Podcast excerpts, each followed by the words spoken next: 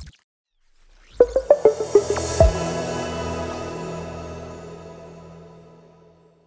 Die rasant steigenden Zinsen haben ein regelrechtes Erdbeben am Immobilienmarkt ausgelöst. Wir haben hier auf dem YouTube-Kanal der SDK Schutzgemeinschaft der Kapitalanleger schon einige Videos zur allgemeinen Lage am Immobilienmarkt, aber auch einzelnen Immobilienaktien veröffentlicht. Und heute folgt ein weiteres Video in dieser Immobilienreihe. Mein Name ist Paul Petzelberger und mit mir eingeschaltet ein besonderer Gast, Matthias Schrade, CEO der DeFarma Deutsche Fachmarkt AG. Hallo Matthias, vielen Dank, dass du heute mal wieder mit dabei bist. Es ist schon einige Zeit her, dass du zu Gast warst und darum nochmal die Bitte zu Beginn. Kannst du dich und die Pharma bitte kurz vorstellen?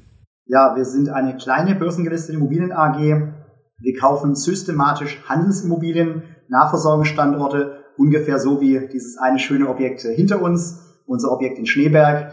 Wir kaufen diese Objekte, um sie zu behalten, finanzieren die langfristig in der Regel über lokale Volksbanken Sparkassen, haben derzeit 62 Handelsimmobilien im Bestand und kaufen jährlich, dieses Jahr waren es zwölf, letztes Jahr waren es acht, ähm, dazu.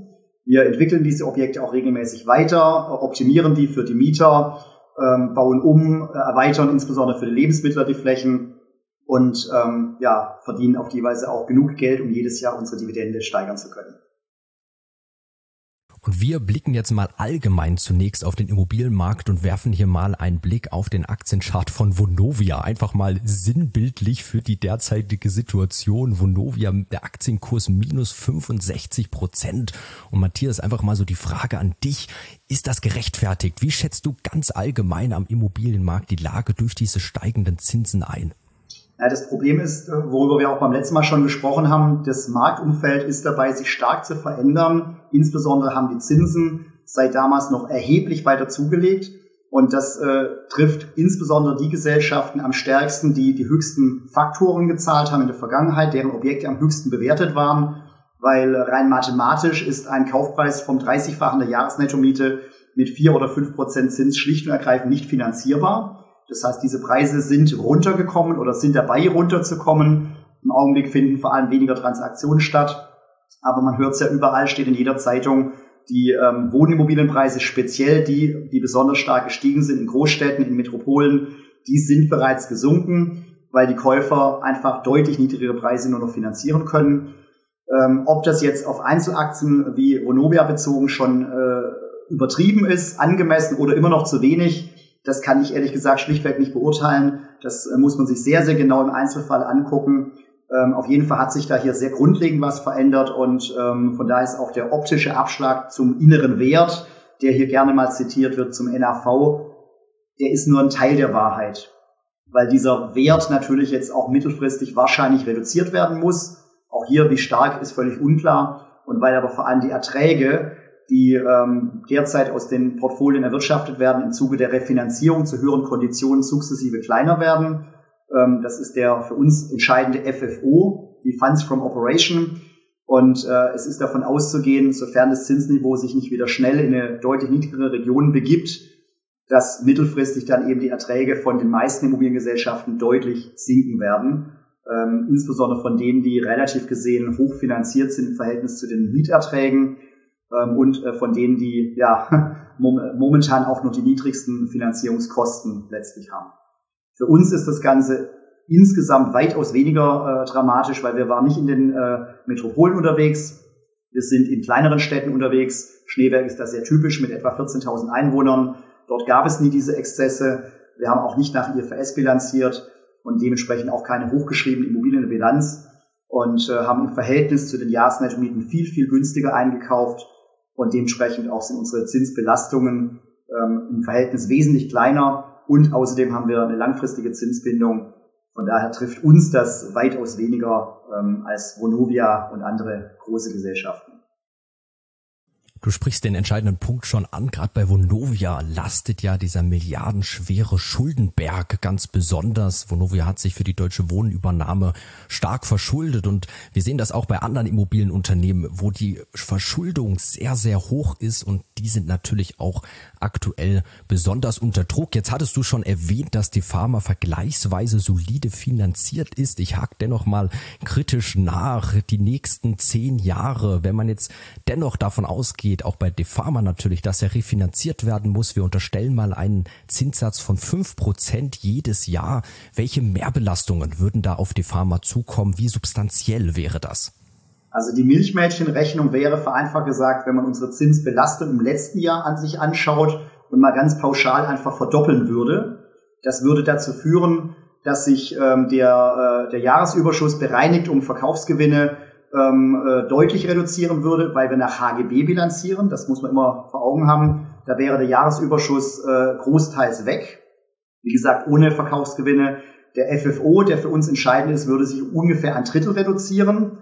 Schmerzhaft genug, aber das wäre nicht wirklich ein Weltuntergang. Das sähe bei anderen Gesellschaften viel, viel äh, schlimmer aus. Jetzt kommt aber noch dazu, ich habe schon erwähnt, wir haben langfristige Zinsbindung. Das heißt, beim Bestand, die Bestandsobjekte sind im Schnitt über sechs Jahre noch mit Zinsbindung abgesichert. In dieser Zeit tilgen wir aber die Darlehen auch kontinuierlich und zwar sehr stark. Das heißt, das, was dann noch übrig ist und nur das und nur wenn die Zinsen auf diesem Niveau bleiben, von heute aus in sechs Jahren, nur das würde sich dann ja tatsächlich erhöhen. Das heißt, die tatsächliche Mehrbelastung auf die Zinsen wäre sicherlich weitaus geringer. Und ähm, selbst wenn also dieses erhöhte Zinsniveau jetzt dauerhaft so bleibt, wären die Effekte weitaus kleiner als die erwähnte äh, ungefähr um 30 Prozent, ein Drittel Reduzierung unseres äh, FFO. Hinzu kommt, dass der FFO der Vergangenheit ja bei uns immer nur die halbe Wahrheit ist. Ähm, hier sind ja die Objekte, die wir neu gekauft haben, noch gar nicht enthalten.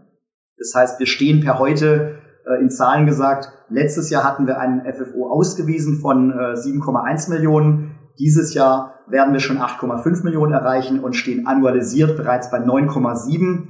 Das heißt, wenn man davon dann äh, die theoretisch höhere Zinsbelastung abzieht, dann würden wir immer noch wahrscheinlich im Bereich des letztjährigen FFO rauskommen. Also man kann es drehen und wenden, wie man will. Wirklich schlimm ist das für uns alles nicht. Selbst dann, wenn äh, dieses äh, hohe Zinsniveau jetzt zum Dauerzustand werden würde. Aber es würde das Wachstum schon deutlich bremsen, kann man das so sagen? Wenn wir jetzt wirklich ein Zinsniveau von fünf Prozent anhaltend haben, könnte die Pharma weiterhin stark wachsen oder wäre da schon ein starkes Hemmnis da? Kurioserweise ist genau das Gegenteil der Fall. Es ist für uns ein Faktor, der uns äh, jetzt potenziell erlaubt, viel stärker zu wachsen, weil wir im Gegensatz zu anderen solide finanziert sind und dementsprechend auch noch kaufen und neue äh, Finanzierung aufnehmen können. Andere, die kurzfristig finanziert, teilweise sogar variabel finanziert haben, die also der Zinsanstieg jetzt voll erwischt, ohne Vorwarnung, ähm, die werden unter Druck kommen. Das sehen wir jetzt schon, dass es Verkäufer gibt, die ähm, müssen verkaufen oder die wollen zumindest mal doch relativ schnell dann irgendwo dann das Ganze beenden. Die Preise kommen unter Druck und damit werden die für uns die Einkaufspreise äh, attraktiver, ähm, die wir dann noch besser, also auch zu höheren äh, Zinsen gut finanzieren können. Ähm, die Differenz zwischen der Ankaufrendite, die bei uns in den letzten Jahren so vielleicht bei acht Prozent äh, lag, gegenüber einer Finanzierung von zwei Prozent, also sechs Prozent Differenz, die verschiebt sich jetzt momentan so in Richtung ja, Ankaufrenditen von neun, zehn oder sogar drüber Prozent bei Finanzierung von vier Prozent. Das ist also ein ganz ähnliches äh, Verhältnis. Äh, wir haben immer noch sechs Prozent plus minus ähm, Puffer davon. Ähm, es kommt erschwerend hinzu, dass unsere Objekte typischerweise indexierte Mietverträge haben. Das heißt, die meisten Mietverträge sind an den Verbraucherpreisindex gekoppelt oder an andere ähnliche Indizes und äh, die Mieterträge steigen damit mit der aktuell hohen Inflation kontinuierlich an. Das ist ein Unterschied zum Wohnsegment, wo normalerweise äh, die äh, Mietverträge nicht an die Verbraucherpreisindex gekoppelt sind. Vonovia hat vor einiger Zeit gesagt, ich glaube, die haben eine 1% ähm, indexierte Mietverträge. Bei uns sind es 89 Prozent der gesamten Mieterträge. Äh, das bedeutet, wenn man jetzt mal ein bisschen in die Zukunft guckt, am Anfang mag die Ankaufrendite etwas niedriger sein, aber dadurch, dass die ähm, Mieten dann in den nächsten Jahren vermutlich relativ schnell deutlich stärker zulegen, ähm, kann es sogar sein, dass das Gesamtpaket aus äh, Finanzierung und günstigem Einkauf für uns mittelfristig sogar deutlich attraktiver wird. Das heißt, die Erträge dann sogar stärker steigen, als es im alten Szenario mit zwei Prozent Finanzierung, aber auch ja faktisch keine Inflation ähm, war. Das heißt, wir haben in der Vergangenheit natürlich auch immer wieder Indexmietanpassungen gehabt, aber eben alle Jubeljahre mal welche. Und jetzt haben wir quasi rechnerisch für das gesamte Portfolio dann innerhalb eines Jahres dann womöglich dann eben entsprechende Mietsteigerung. Ähm, in der Praxis sollte man da ein bisschen vorsichtig sein. Äh, die Lebensmittel, äh, Einzelhändler oder andere große Mieter sind ja auch nicht ganz doof. Die äh, haben auch sich abgesichert, dass ihnen die Mieten nicht in kürzester Zeit durch die Decke gehen und haben da entsprechende Verzögerungseffekte eingebaut, haben Dämpfungseffekte eingebaut. Ähm, aber trotzdem, ich sage, als grobe Faustformel kann man sagen, etwa ein Prozent Inflation bedeutet bei uns ein halbes Prozent zusätzliche Miete. So als ganz, ganz grobe Faustformel, mit der man agieren kann. Das heißt, bei aktuell 10% Inflation ist es relativ einfach zu rechnen. Wenn es dabei bleibt, bei 20 Millionen Jahresnetto-Miete, käme dann eine Million zusätzliche Miete rechnerisch dann jedes Jahr alleine durch die Inflation on top. Also ein extrem schwieriges Umfeld, aber deiner Ansicht nach, ich fasse das mal so zusammen, ähm, siehst du eher die Opportunitäten in diesem Umfeld. Der Aktienmarkt, Kapitalmarkt scheint es ja auch zu honorieren. Die Aktie von Defama hält sich doch eigentlich ganz gut. Zuletzt gab es ja auch eine Kapitalerhöhung dieses Jahr bei 27 Euro. Da stehen wir aktuell gar nicht so weit entfernt. Und gestern im Space auf Twitter hast du auch schon gemeint, für die nächste Kapitalerhöhung sollte der Kurs deutlich höher stehen. Kann man das so ganz grob zusammenfassen? Ja, also über unseren eigenen Aktienkurs, den möchte ich nicht werten, aber ich glaube, wer Immobilienaktien im Depot hatte, äh, Vonovia hat es jetzt gerade schon gezeigt, im direkten Vergleich ist die Entwicklung bei uns dann äh, weniger als ein blaues Auge, sage ich jetzt mal. Wir liegen auch dieses Jahr wieder deutlich besser als alle Indizes, aber zum ersten Mal in unserer Firmengeschichte, jedenfalls äh, Stand heute äh, gegenüber dem Jahresanfang äh, noch ein wenig im Minus mal schauen, wir haben noch zwei Monate, vielleicht gelingt es uns da noch ein bisschen äh, die Lücke zu verkleinern oder sogar äh, doch noch dann auch das siebte Börsenjahr, das wir dann dieses Jahr haben, auch wieder im Plus abzuschließen. Aber ich glaube, dass unsere Aktionäre insgesamt äh, froh sind, dass sie bei uns statt bei der Vonovia oder bei anderen Gesellschaften investiert sind, zumal wir dann eben tatsächlich äh, keine grundlegenden Sorgen uns machen müssen. Ähm, es ist aber natürlich immer das Problem, äh, dass auch im aktuellen Umfeld Leute teilweise unsere Aktie vielleicht verkaufen um in andere noch stärker gefallene Aktien zu wechseln. Das ist ja auch legitim, weil man sich dort vielleicht stärker Erholungschancen verspricht und ähm, bei uns das Geschäft nur in Anführungszeichen halt kontinuierlich weiter wächst.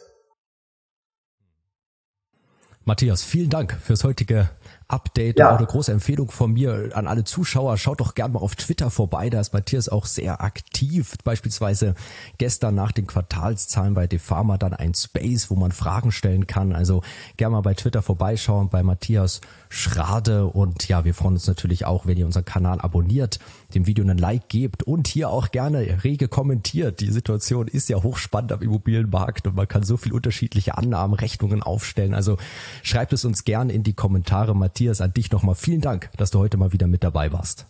Ja, sehr gerne und ich freue, freue, mich auf Feedback. Wir stehen tatsächlich für alle Fragen auch von Kleinanlegern zur Verfügung, legen da großen Wert darauf, dass alle Aktionäre auch ähm, Einblicke gewinnen und äh, ja, da kann ich nur anschließen. Äh, stellt die Fragen, traut euch. Äh, wir versuchen auch alles zu beantworten.